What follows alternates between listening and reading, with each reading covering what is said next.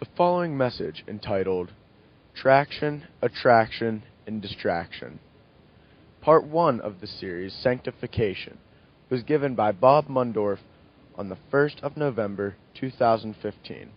To learn more about our church, please visit sgcindianapa.org. If, uh, if you're a guest with us, if we haven't met, my name's Bob, and I'm one of the pastors here at Saving Grace Church. Uh, let's get started by asking the Lord to just help us this morning as we look into His Word. Father, we are thankful to be able to gather and have fellowship with one another, and as we were singing this morning, to turn our, our gaze and our focus toward your Son, Jesus Christ. And we pray that as we look into your Word this morning and as I teach your Word, that we would be able to see Him very clearly. And Lord, I declare my dependence upon you to teach and preach your word in a way that pleases you. So please help me and give us ears to hear. In Jesus' name, amen. A couple of announcements, real quick, before we get started with the message. Um, Maria asked me to mention, just as a reminder, that Operation Christmas Child boxes, uh, or even if you don't want to bring a box, items, or even money if you want to give to that uh, ministry can still be brought in each Sunday until November 15th. So uh, there's a place in the lobby for that stuff. You're welcome to continue bringing that in to support that ministry. And also, one more quick announcement. We will have a members meeting uh, coming up on Sunday, November 8th at 6 p.m. here at the church. So uh, I'd encourage all members to try to make it to that meeting. All right, this morning our message is going to be on, uh, it's a topical message. We're going to be taking a, a, a, break from the book of Joshua. We've been in Joshua going through that book expositionally, uh, teaching from it week to week. And, uh, oh, a couple of months ago, as I was praying, uh, I was taking a prayer walk, the Lord kind of laid on my heart a message to do, uh, having to do with our journey in this Christian life the word that he laid on my heart in this, actually three words that have to do with our sanctification, and we'll get to these. Each of these will be a point with some verses to talk about them. The words traction, attraction, and distraction. So the title of our message is simply Sanctification, Traction, Attraction, and Distraction sanctification. Let's explain what that is first. When you think of our Christian lives, from the time that we get saved on until we go to be with the Lord, there is a process that the Lord calls us to in His Word to become more and more like Him. That's sanctification. We don't ever want to get growing to be more Christ like, sanctification, confused with another word that we've talked about many times, the Bible uses, the word justification. Justification is when we first believe the gospel of Jesus Christ, something happens in, in the courtroom of heaven, legally. The Lord declares us to be not guilty, to be forgiven of all of our sin.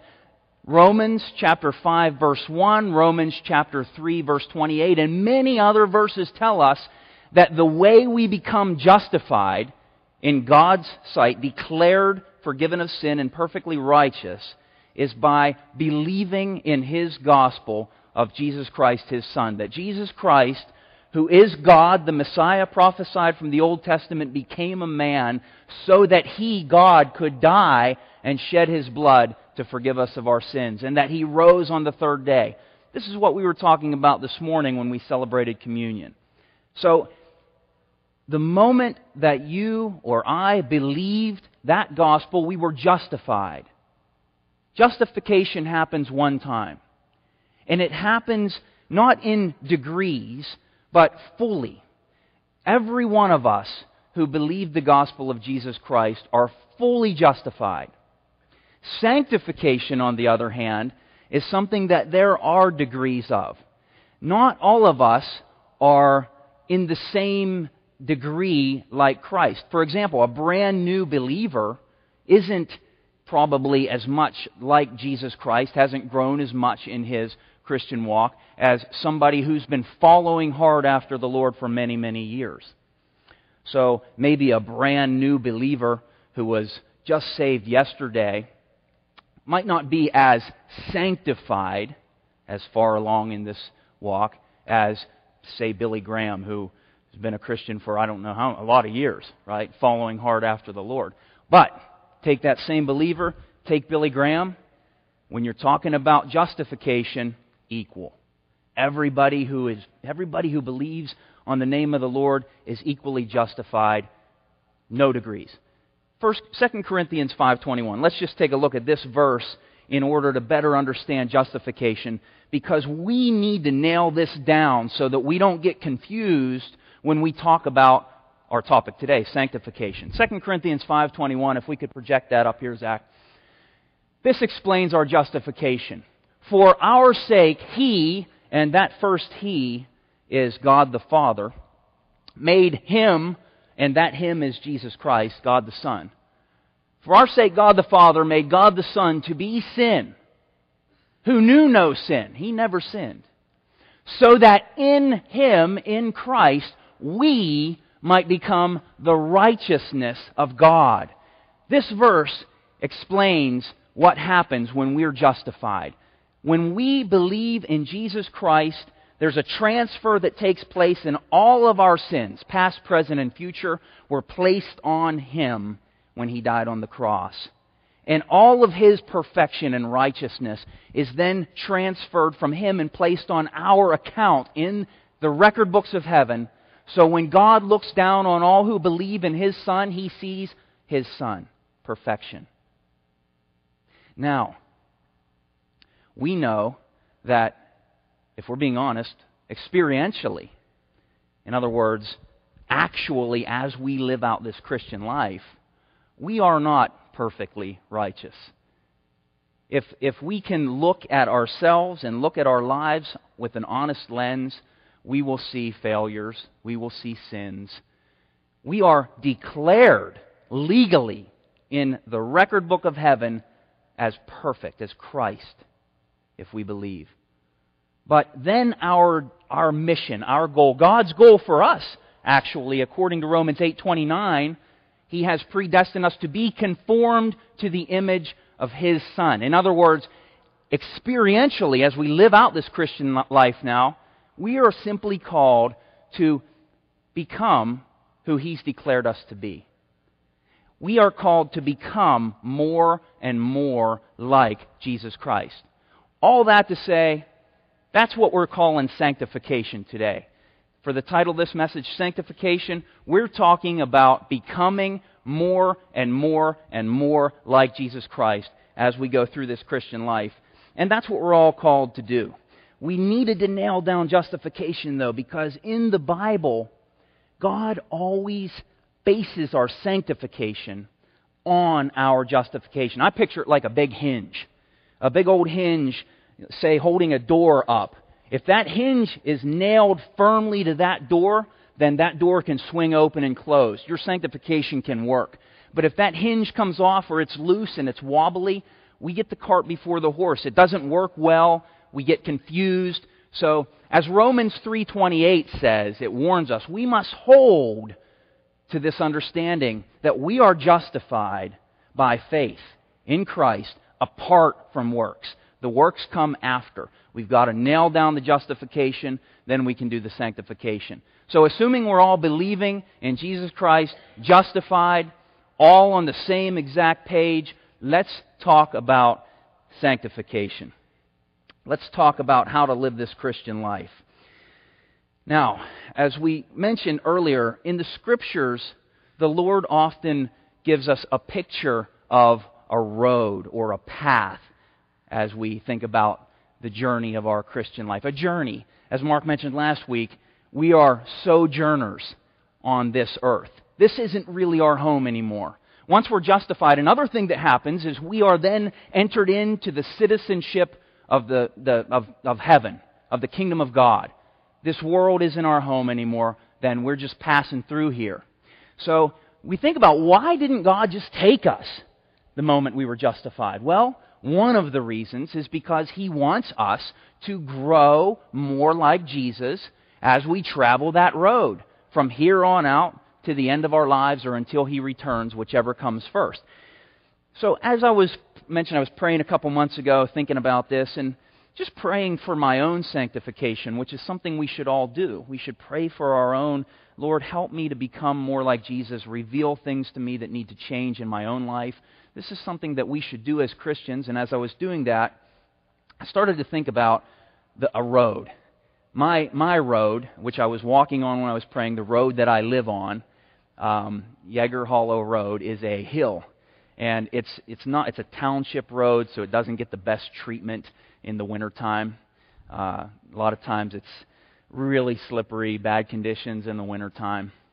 And uh, let's, let's think of our sanctification for a moment like that road, because our lives as believers sometimes uh, aren't easy. They're hilly, like my road. They've got a lot of different patches of ice that we can spin out on or snow that, that hinders us from going forward.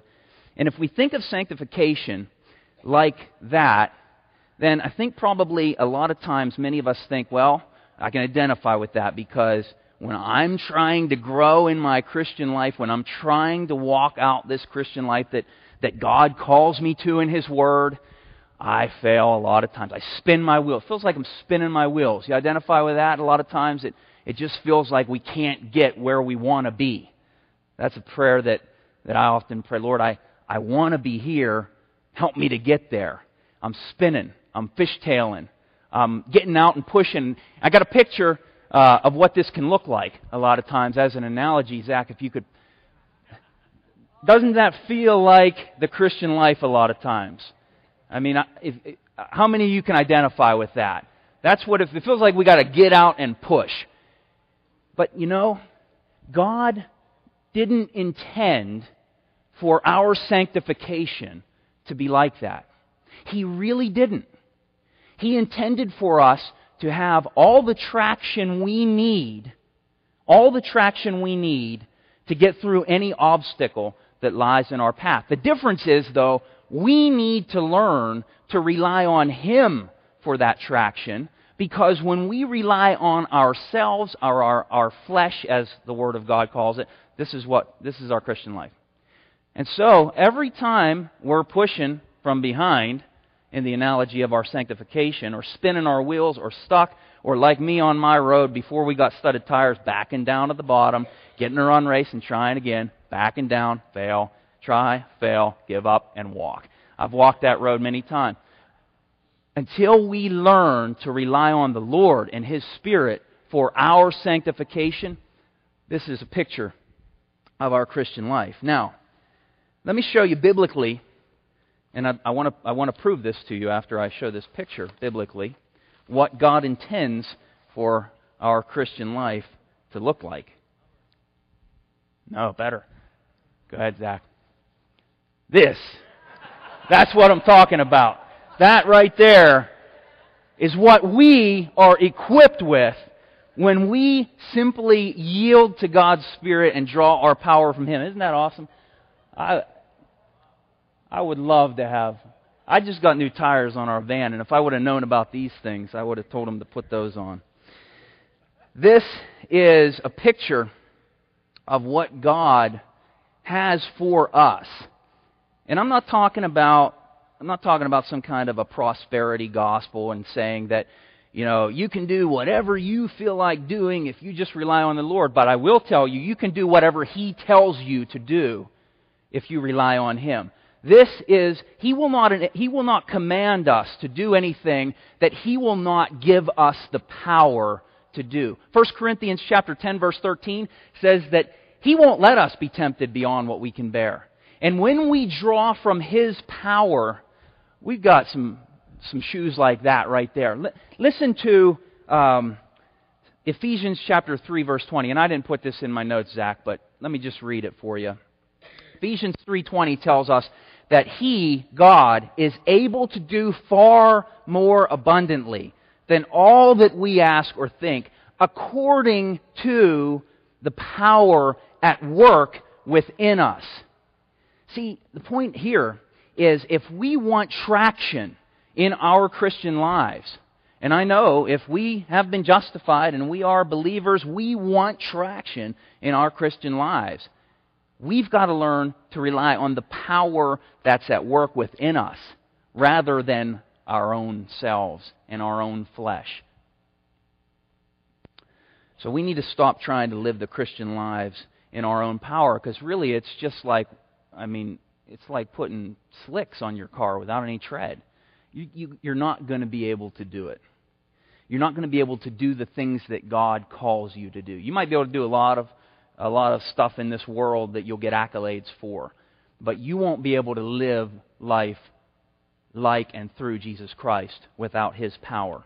So, I mentioned three words, and the three words that we're going to talk about in this message for our sanctification are traction. We're going to talk about getting better traction for our journey. Attraction and then distraction. These are all three essential to understand if we want to grow in our Christian life, if we want to get some traction. Now, if we look at these words, traction, attraction, and distraction, these are the words that, was come, that, that were just kind of coming up in my mind over the last few months, like I mentioned as I've been praying for this. And if you look at these words, the word tract is in all of these words. The word tract means to pull, to draw, or to guide something toward a destination. To pull, to draw, or to guide something. This is where we get our English word tractor. Okay? A tractor is a machine that was invented to pull or draw or drag heavy equipment. And so, when, where do we get traction for our journey? if that's the question, we get traction for our journey from God the Holy Spirit, as we saw, the power at work within us. And the point here with traction, the first point that I really want to drive home in this message is this. If you've got God's Spirit in you, then you've got all the traction you need. If, if you have God's Spirit within you, then you have all the traction you need for the journey ahead of you. Let me, let me just answer this question. Because some might be asking, well, how do I know if I have God's Spirit within me? How do I get God's Spirit within me? I want to have this traction. So, how do I do that? How do I get His Spirit? Well, Ephesians chapter 1, verse 13 answers this question pretty clearly. Ephesians 1:13 in him you also, when you heard the word of truth, the gospel of your salvation, okay, so let's stop there. So you heard the gospel that Jesus Christ, the Messiah, God, became a man, died for your sins, rose on the third day. That's the gospel in a nutshell. That's this good message from God. When you heard that, and believed in Him. So, okay, back in time. You heard that at some point in the past, and you believed that message. Uh, 1 John 5 tells us it, it contrasts what it means to not believe it. And it says if you don't believe this message, then basically you're calling God the Father a liar. Because this is what He says. This is His message to us. This is how we're justified. This is how we're saved. And so when we believe this message, we're sealed with the promised Holy Spirit. In Him you also, when you heard the word of truth, the gospel of your salvation, and believed in Him, were sealed with the promised Holy Spirit. At that time that you believed and were justified in the record books of heaven, and Christ's righteousness was put on your account, and your name was written in the citizenship of heaven, something else happened. God's Spirit sealed you. He, he sealed you. He marked you. He's in you.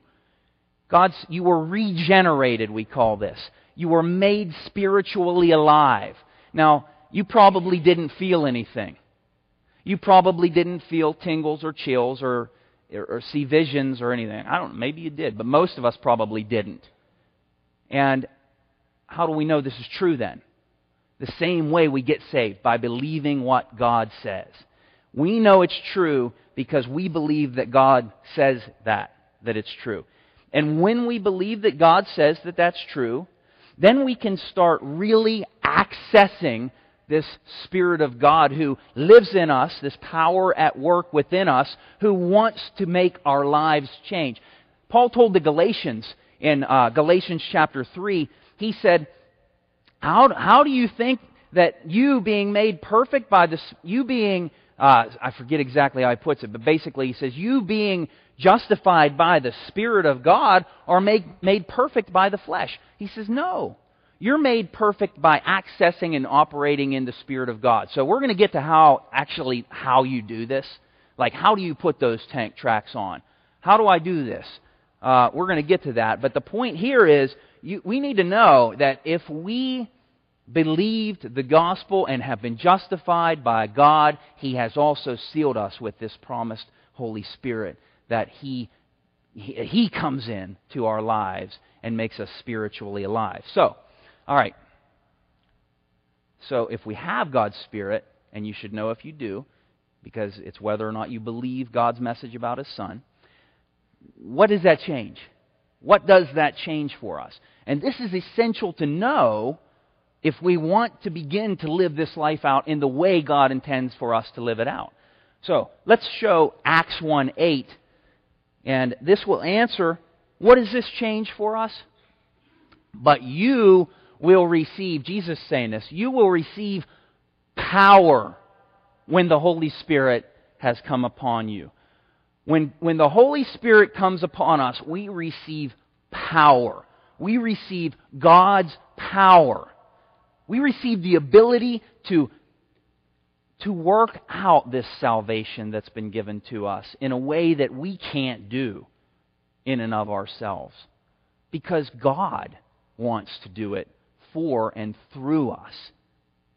So we need to figure out how to how to make that happen because listen, if we're being honest here, if we're being honest, every single one of us who are Christians know that we can put those slicks back on our vehicle and just spin out the whole time. We can crash and burn. If the First John says if we say that we have no sin, we're a liar and the truth isn't in us. So every time, think of the last time you sinned. Think of the last time you were men. The Bible tells us don't be harsh with your wives. Think of the last time you were harsh with your wife. Uh, Bible tells us don't uh, covet, don't envy, don't slander, don't be jealous. Now I don't. There's you know a lot of sins. Think of the last time you did one of those things. Well, you weren't operating in God's Spirit at that time. You resorted back to your old self, your flesh, what the Bible calls the old self. And, and we do that all the time, it seems. And the idea here is I, I want us to know and learn how to not do that so much so that we can operate in accord with God's Spirit and not, men, not speak harshly to your wife, not uh, become jealous or envious or uh, anything that's a sin. This is the idea here. So, how do we do that? Now, I want to say something about that word power because that's the idea here. What changes is you receive power that you didn't have before. That word power, it, if, if you look under the hood of the English translation in the Greek, uh, the word for power there is dunamis. Dunamis. And this word is defined as strength, power, ability. Strength, power, or ability. Now, many of you might know this, this is the, the root word that our word for dynamite or dynamic or dynamo come from. Okay, so we get our English word from this word. This power, this strength, this ability that can do far more abundantly than all that we can ask or think that we talked about from Romans or Ephesians chapter 3. I have in my office uh, a little reminder for myself of this. I have a crate sitting on my bookshelf that's an old fashioned crate my mom and dad gave me. It says TNT on it. It's an old dynamite crate. And I like I got this from my mom. I like to have visual reminders all around to remind me of truths from God's word. When I look at that crate, I remember this verse that he is able to do far more than all that I can ask or think according to the power at work within me. We need to learn to rely on the Spirit's power rather than our own flesh. This is a, a, just a basic element of sanctification. Because if we try with our own flesh, we spin out, we fail. But when we operate by God's Spirit, if we could show that second picture again, Zach, with the tank tracks, this is what we've got. This is what we've got when we're looking at doing the things He's called us to do, living the life He's called us to, walking the road He's laid out for us.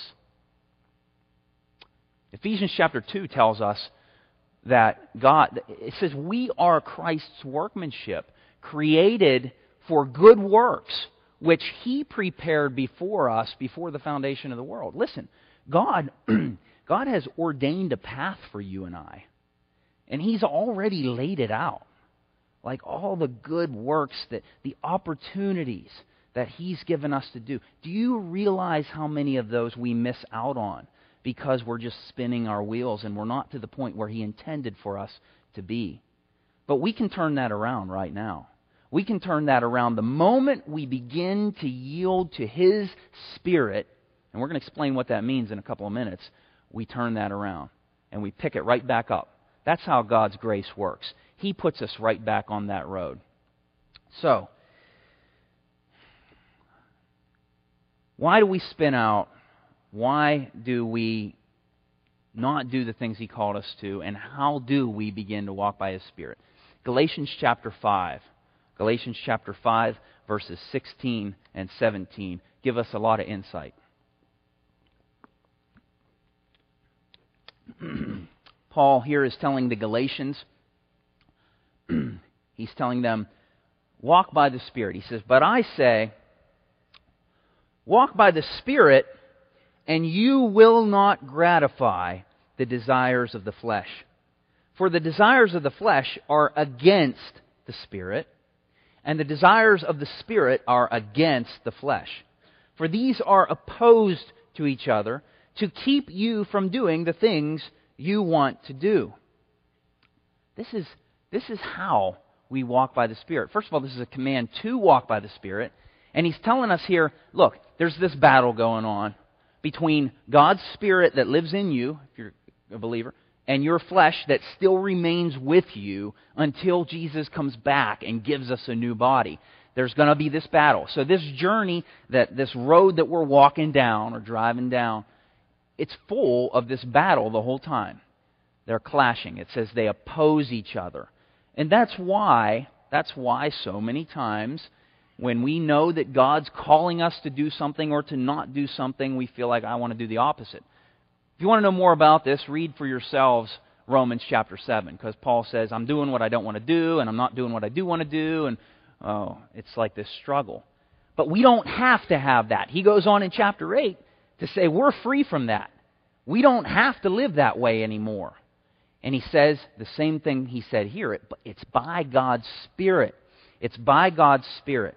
So, how do we walk by the Spirit? Now, this is something that I wondered about for a long time um, over the years in my Christian life. How do you do this? You know, you hear so many things about God's Spirit, and some of them can be just really hard to understand and weird. And you know, how do you how do you walk by the Spirit? Guess what? It's not weird. It's not hard. It's simple.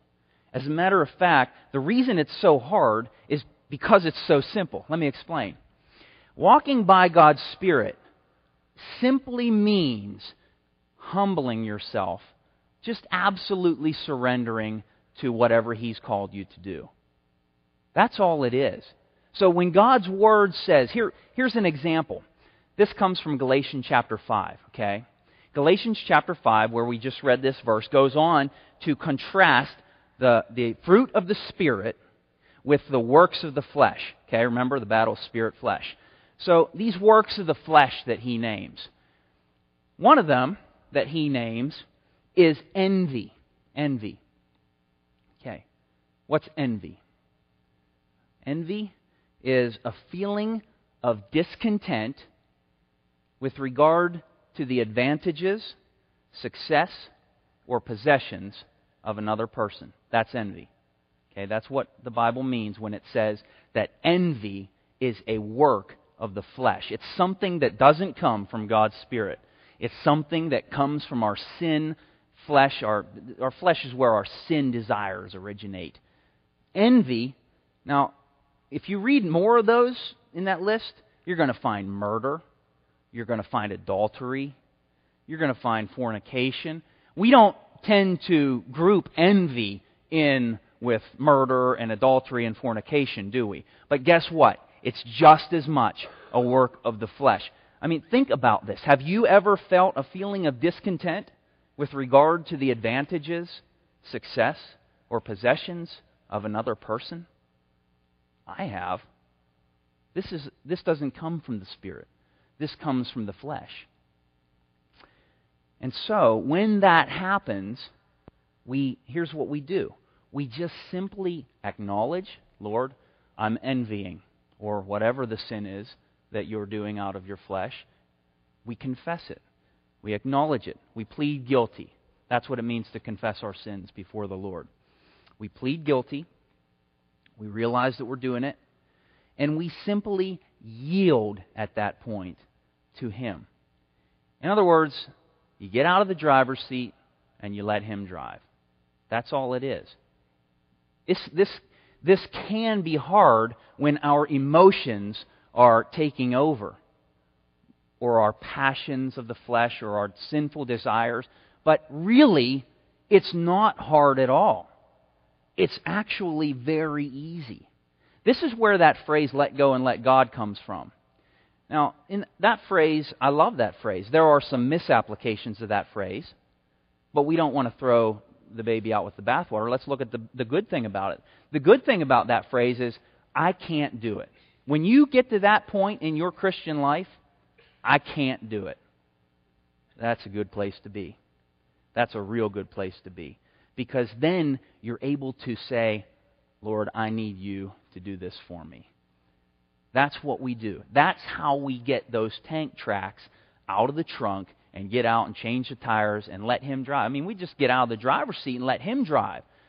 I, I know that can be confusing and hard. The reason that's hard is because we want to do it. We want to do it so much. It's just yielding to him, it's just simply surrendering to the Lord and obeying him. Look, I want to try to make this even easier. Um, the Lord says in His Word, the Lord says, for example, that if we, He says, men, if you think, if you think a lustful thought about a woman, an adulterous thought, it's just like committing adultery with her. He says it's like the same thing. You commit the sin in your heart.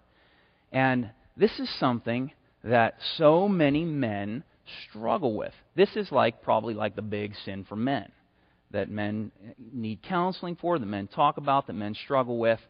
This is uh, there was a book called Every Man's Battle. Here's the thing, though. The Lord told us not to do that, right? He told us not to do that. We already learned that He's given us His Spirit, and therefore He's given us the power that we need to not do that. Okay, and women, you can think about a lot of things too, and you're, I'm just using men because it's a very clear example here. But here's the thing: a lot of times, you know, and I'm a guy too. We can say we can say things like, oh, I, "I just can't. I can't stop thinking those thoughts or whatever." That is a lie from Satan that we're believing. And to the point that we believe that lie, we're going to live in defeat. So, fighting the good fight of the faith that God calls us to do whether it's lust, whether it's envy, whether it's jealousy, whether it's slander, whether it's gossip, whether it's grumbling. That's a sin that we don't talk about too much. Grumbling, complaining. All we need to do is not believe the lies of Satan that you can't, and believe God's word that you can, and then exercise his spirit and die to yourself and lay down your flesh. This is what we need to do with every sin. This is what we need to do. See, There's a verse that you see tattooed on athletes all the time that you hear uh, by famous people. They quote Philippians 4:13, right? You know Philippians 4:13. What's it say? Yes, I can do all things through Christ who strengthens me. Listen, that verse is taken out of context a lot. That verse is taken out of context because people want to use it to do things that maybe God isn't calling them to do. A lot of times, you know, I, I don't know if God's calling someone to be an NBA player, but they use that verse because they think, I can do this because Christ is strengthening me. Well, no. Here's what that verse means.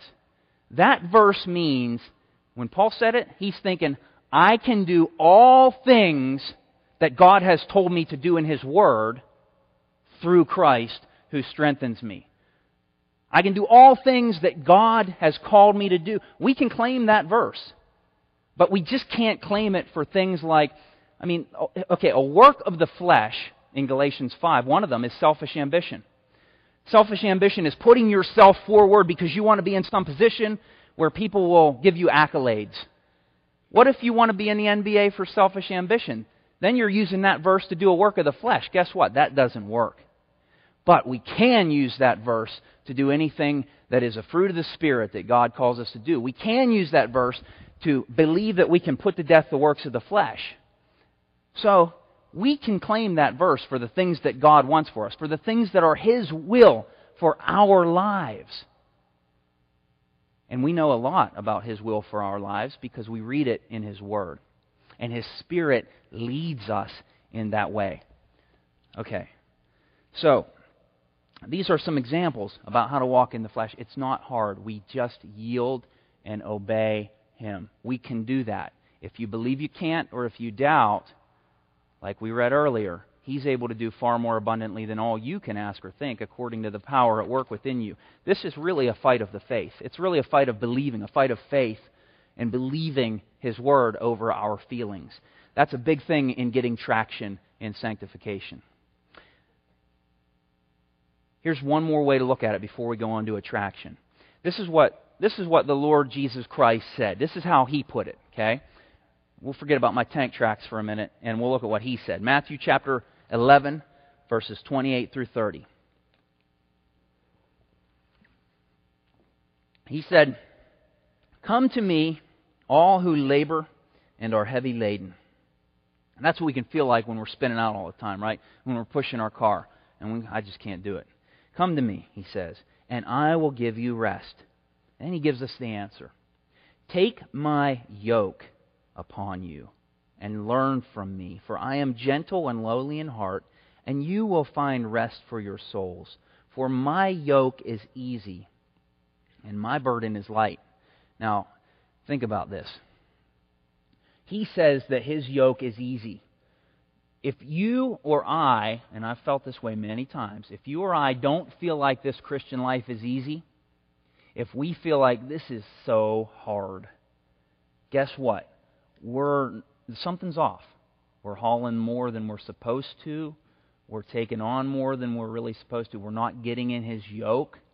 Because when we're in his yoke, and I got just happen to have a yoke here that Tony Versace got for me to hang in my office to remind me of this. It's another visual reminder. Put these things all over the place, whatever works for you if you're a visual.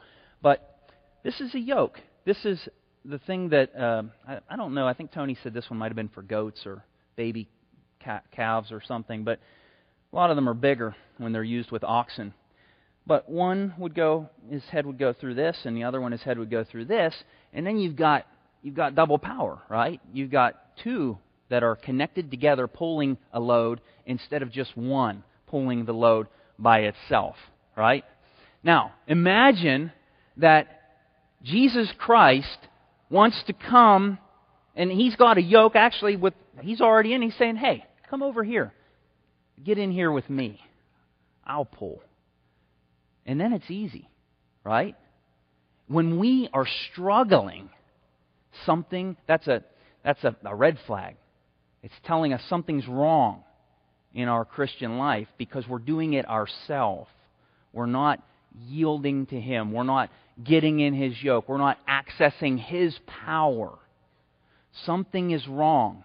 Now, listen, I know that He will often allow us to, to spin out and suffer and, and have hard times. And that's why we can probably all say, hey, I've had some hard times in my Christian life. See, but His reason for that is to help us learn to rely on Him and get in His yoke and use Holy Spirit traction. And so this leads us to the second word, attraction. Attraction. So we looked at traction. The word attraction is just the word traction with a little a on the beginning, right? And so we're going to see here under attraction that this Holy Spirit traction that we talked about only works when we keep Jesus Christ as our main attraction. As our main attraction. Attraction, to attract just means this attract is to draw toward by arousing the interest, admiration, or attention of a person. This is, this is like probably almost every song that we were singing this morning was about this about focusing on Jesus, about being attracted to Him. So, as we, to the degree we keep Him our main attraction in our lives, we will get Holy Spirit traction. You know why? Because the Holy Spirit is always pointing toward Jesus Christ. It's when we lose our main, we, we get attracted to something else, we get distracted, I'll get, that's the next word, that we, we get out of, out of the tracks of the Holy Spirit. And so, I can't say this better than Hebrews 12, 1 and 2. And Mark already read this at the beginning of the service this morning, but let's look at it again, because this is the, this is the idea. Hebrews 12, 1 and 2. Therefore, since we are surrounded by so great a cloud of witnesses, let us also lay aside every weight and sin which clings so closely. In other words, lose the distractions. And let us run with endurance the race. Remember, this is a race, it's a path, it's a road that is set before us. Here it is. Looking, keeping your eyes, looking to Jesus, the founder and perfecter of our faith. So, the way we stay on course in this road, this path, this way of sanctification in the Christian life is to keep our focus, keep our minds. We can't literally see Jesus right now, can we? I mean, I can't really literally see him, but I can perceive him in my mind, and I can, guess what? We can actually see him. He's named the Word of God, right? He's the living Word. Here we have the written Word, which is exactly identical to the mind of Jesus Christ. So if we want to know how Jesus thinks, this is how Jesus thinks. And this is how we can look at Him. This is how we can focus on Him. So the, the, the simple point here is if we are distracted, to the degree that we are not looking at this Word and distracted with all these other things, we're going to go off path. We're going to get off track the Holy Spirit will always drive us toward Jesus Christ. And if we want to get the traction that He gives us, we must keep Jesus the main attraction in our lives. That's how we do this. Now, there's so many distractions. Uh, fellowship group the last time, John was talking about texting and driving, and he was talking about how dangerous that is. Now, John's a cop, so he's given us cop like advice here, which is good. Don't text and drive. Well, it's true. If you texted and driven, you understand that as soon as you start looking at that little phone, you feel yourself going off the road into the bumps and you got to jerk it back on, right? Onto the road. It's like you get distracted because you're taking your eyes off of the road. We need to keep our eyes on the prize, on the main attraction, Jesus Christ, because when we do that, when we get distracted, we're going to go this way, off the path. So, sanctification it's just a path. It's a um, First John calls it walking in the light as opposed to walking in darkness. It's like God has laid out the light of His Word has laid out a path. Remember, His Word is a lamp unto our feet and a light unto our path. He's laid it out. The Spirit leads us in that. Jesus Christ is at the end. When we take our eyes off, we go into darkness. We go into sin. here's another example. The texting one works, but here's, here's one that I've thought about personally. For, for years before I was a pastor, I had a landscaping business.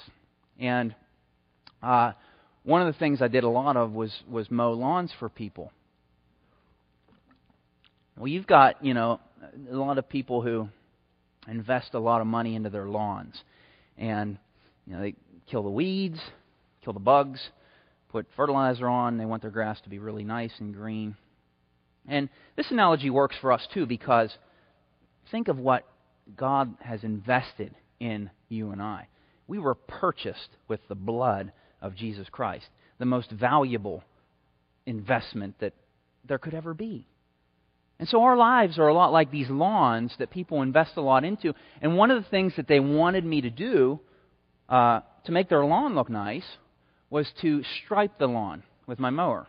You've seen this. Frank actually does a really nice job of it out here when he mows our lawn. It's just it makes these stripes. I think we have a picture.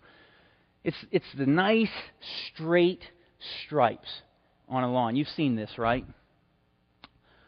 So when I would make these stripes for people on my mower, uh, I found that if I tried to, as I'm mowing, if I look down at the stripes or look back to see if I'm making a stripe, it goes way off, right? When you make the stri- when you're looking at the stripes, or when you're looking at anything, like oh, I had, I uh, I had a neighbor one time who he he he used to do two things. He multitasked. He used to do two things when he mowed other than mowing uh, he would drink beer and play games on his cell phone or text or something at the same time. And uh, his, he, his, you could see that by looking at his grass. I mean, I, this isn't a sermon to tell you have nice grass. This is an analogy here. Okay, the grass represents our lives. The stripes are walking the straight and narrow. But here's what I learned. Here's what I learned in making stripes for people. I called it in my mind front sight focus. What I would do when I would start, uh, the first stripe was essential. I would start by picking out something really far away, like a pine tree or something that was really far away, and I would focus on that pine tree. And in my periphery, that you know, I'm not looking at it, but I'm seeing kind of out of the bottom of my eye the front of my mower. So I would, that would be my front sight, and I would focus on that pine tree and keep it aligned with that pine tree. And you're going up and down hills, and it's kind of hard to do because of the hills, but you got to you got to do it. And if you can do that, that front sight focus, picking out that distant object and keeping your eyes on it, when you get there, you look back, you've got a perfectly beautiful straight line, and then all the other ones will line up with that. So this this idea is a lot like we're talking about here. Keeping Jesus Christ as our main attraction and focusing on him and not being distracted by all the things of the world and not looking at our lives more than we're looking at Him. Yes, look at your life out of the periphery to see if you're walking in accordance with His ways. But the idea is the more we focus on Him, the more our lives are going to look like Him. It's that simple. Let's, let's look at a verse that, that says it even clearer than Hebrews 12, 1 and 2. Let's look at uh, 2 Corinthians 3.18. 2 Corinthians 3:18, this is exactly what we're talking about. This, this shows us the power of keeping Christ our main attraction and focusing on Him.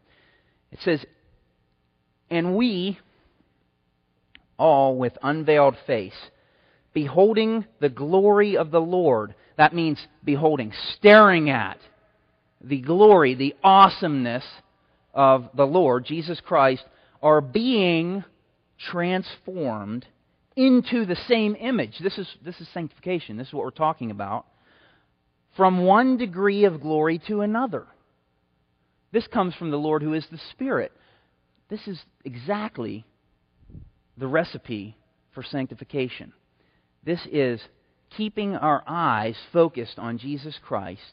And to the degree we do that, we then become transformed to be more and more and more like Him. Do you see that? From one degree of glory to another, we are transformed to be more like Him. Here's a there's something uh, I don't know a lot about this, and I'm not promoting it, but there's some New Age philosophy called the law of attraction. Have you heard of that? The law of attraction. I don't know a lot about it, but what I do, what I have learned about it is this: that you, it says you become like what you think about more. The more, the more you think about something, the more you kind of draw yourself to that and become like that. And I'm not sure if this is an example, but here's one I thought of. I had a friend in, in high school that played football. We played football together. He was a running back. And uh, he loved Barry Sanders. How many of you know who Barry Sanders is? Wow, only like 10? Okay. Barry Sanders was a really good running back for the Detroit Lions back in the day. He was like the most elusive running back. He he could juke people out, he could spin around, jump over people. He was really good. Anyways, my friend, he he he wore Barry Sanders jersey. He watched Barry Sanders every chance he would get. He would he would study Barry Sanders. He was obsessed with Barry Sanders. Well, over time, he began to pick up on a lot of the same traits as Barry Sanders. Now, he obviously wasn't as good as Barry Sanders. He's arguably the best running back ever in certain ways, but but he did lead the the county uh, at least one year in yardage. He began to become more like him in the way he ran the ball. Uh, he helped our team to win the conference championship that year. He really ran well. He, he looked, and people would say, "You you run like Barry Sanders." It's because he studied Barry Sanders and was obsessed with Barry Sanders. And the same idea is true, even more true for us. To the degree we are obsessed with Jesus Christ, to the degree we study him, to the degree we make him our main attraction, we will begin to act more like him. First John says we will begin to walk in the ways that he walked. We will begin to look more and more like him. This is kind of like maybe the law of attraction, but we'll call it just the real law of attraction, the biblical law of attraction. That's what 2 Corinthians 3:18 is telling us to do. How much more than a sports idol or whatever should we be studying our hero, our God, Jesus Christ? This is how attraction to him helps us to be more like Him, helps us to be sanctified. And this is a truth in His Word. So, we can become distracted, just like with the texting on the mower, just like with uh, when we take our eyes off of Jesus and look at anything else and make that our main attraction. We're becoming distracted from this road that we've been called to go down by the Holy Spirit's power. And that's what we want to just take a minute or two, a couple minutes to look at here to end this message is just a warning. Uh, distraction. Distraction, think of the word itself. Distraction. So you got traction, and you got a dis. You're dissing the traction that you have. You're, you're, you're not getting traction. And really, that's what the word means. It means, um, I think I put the definition down here somewhere but I lost it. You know, it, it's to, to get off course, right? Distraction. If we're attracted to something and then we're distracted, we're getting out of the track. We're getting off course. So, in the literal sense, it's not getting traction. So, the, the push in our car, the spin in our wheels, the, the Christian life, the failed Christian life is a distracted Christian life. And we can say from that verse we read in 2 Corinthians 3:18 that if looking at Christ as our main attraction helps us to become more and more like Him, looking at other things that distract us from Him will have the opposite effect. It will cause us to slide off the road, it'll cause us to lose traction, and it'll cause us to fail in our Christian lives. That's really the biggest way to grow as a Christian is to study and grow in the knowledge of Jesus Christ. How do we do this? How do we keep Him our main attraction? How do we keep from getting distracted? That song that we were singing, I think it was the first song we sang this morning, that chorus is the key. It says, Turn your eyes upon Jesus, look full in His wonderful face, and the things of earth will grow strangely dim in the light of His glory and grace.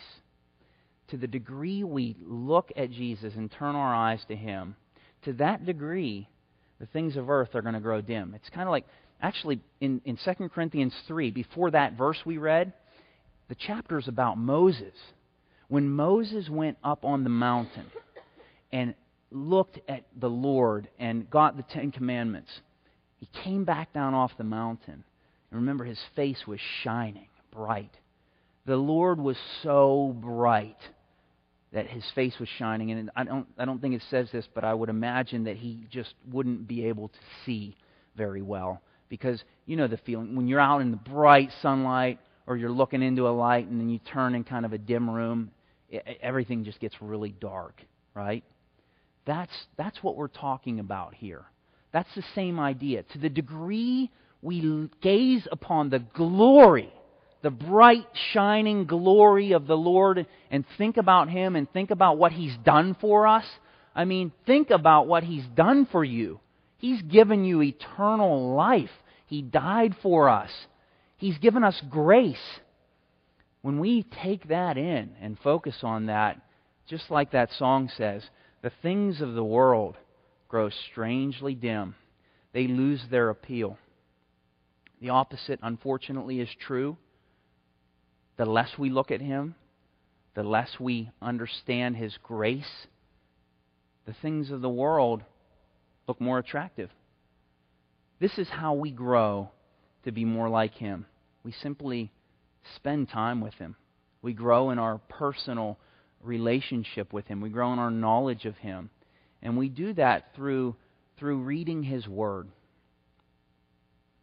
We do it through other things too. Donna was saying this morning um, as she spends time with another believer, as we have fellowship with one another, as we pray together, as we sing together, like this morning.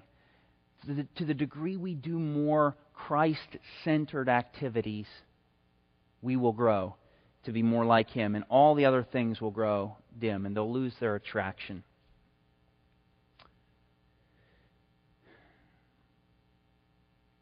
I have written in my notes here. This is kind of like um, JDD, you know, ADD, attention deficit disorder. We get JDD, Jesus deficit disorder. And so, what we can do to avoid that, these are just some practical things to end it. Um, you can probably think of a lot more, but what I do is some of the things I do. I listen to, I listen to Christian music throughout the day that keep, that points me toward Christ just as a means of refocusing on Him and reminding me of what He's done. I mentioned before, I put little uh, reminders, uh, the TNT box, the yoke I have hanging in my office, the, just reminders, putting them around and associating those pictures with spiritual truths will help you throughout the day. Put, uh, I get these those little post-it notes and I write a verse on them and I put it in my pocket and I just refer to it throughout the day or I'll post it on my dashboard or my wife will hang little note cards all through the house with verses on. These are practical things that we can do to help our JDD, right? So these are uh, really important things that we need to just be reminded of. And this, this is uh, just a message that God laid on my heart to help us be more sanctified. So think of those words. Remember those words. When you're spinning in your car this winter, let it be a reminder traction. We need traction. We need to get our traction from the Lord, from yielding to Him. We let Him drive. Attraction. Jesus Christ must be our main attraction, or we're going to get distracted. We're going to get off track. So, nutshell, main idea if we make Christ our main attraction, our sanctification will have unstoppable Holy Spirit traction. Let's have the band come up and I will pray and ask God to help us understand and live this out. Father, we thank you for your word that gives us hope. And I pray, Lord, for all of us who have failed and failed again. Pray that you would help us to begin to experience your power in our lives for certain areas that maybe we've never, ever made it through, certain hills we've never made it over. We pray that because your word is true and we can trust you and you've given us your spirit, and all the power we need, that people would begin to experience more victory. We also pray for those of us who just, for whatever reason, don't have that desire. They don't, we, we lack the desire to grow in you. We lack the desire to stay on this path. We lack the desire to move forward. Your word calls that idleness. Lord, those of us who are in neutral, we pray that you would jumpstart us, that you would get behind and begin to push, and that you would cause whatever we need to happen to, to give us a kick in the pants to get us moving. Lord, I pray that this whole church, and myself included, primarily, I'm praying for myself and uh, because I know I need this, I know my failures, but praying for all of the other people here that you would help us to be more and more sanctified in you. That's what we want. We want to become like our Savior. Help us to look to Him. In Jesus' name, amen.